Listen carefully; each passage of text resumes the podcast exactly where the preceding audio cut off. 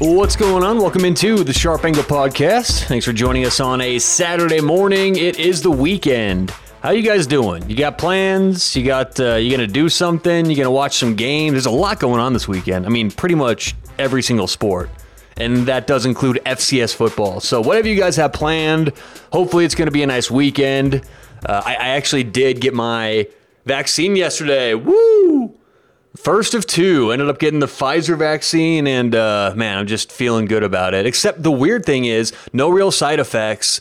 But all last night and this morning, for some reason, I'm having these weird flashes about Microsoft products and donating to the Bill Gates Foundation. But besides that, everything is just perfect right now. So uh, either way, on today's show, we got three picks for you, all in the NHL. Like, like I said, I know there's a lot going on, but I'm going to stick with what we find the most value in and where we think we're going to do the best here. Now, there's college hockey going on today, the Masters, NBA, all that. But like I said, we'll focus on three NHL games, one of which I did do a deep dive on yesterday's show.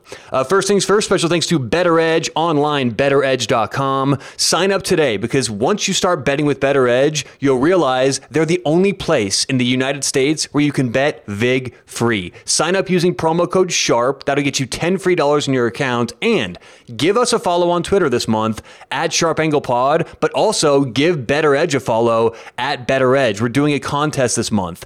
All you have to do is like and retweet the pinned tweet at the top of the uh, Sharp Angle Twitter page. So go follow Sharp Angle, go follow Better Edge, sign up today, and uh, get in the contest. Special thanks to BetterEdge.com.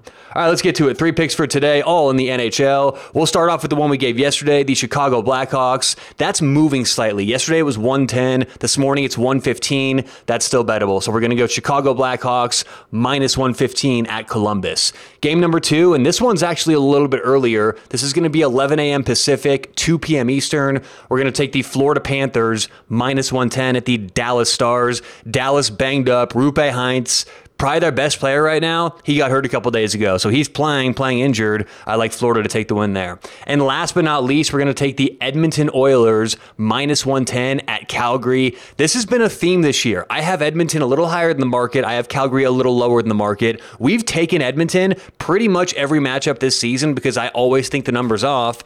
We've won money so far. We're going to keep doing it. So Edmonton minus 110. Once again, the Blackhawks minus 115, the Panthers minus 110, and the Edmonton Oilers minus 110. All right, good luck with whatever you guys have going on today. We'll talk to you tomorrow on the Sharp Angle Podcast.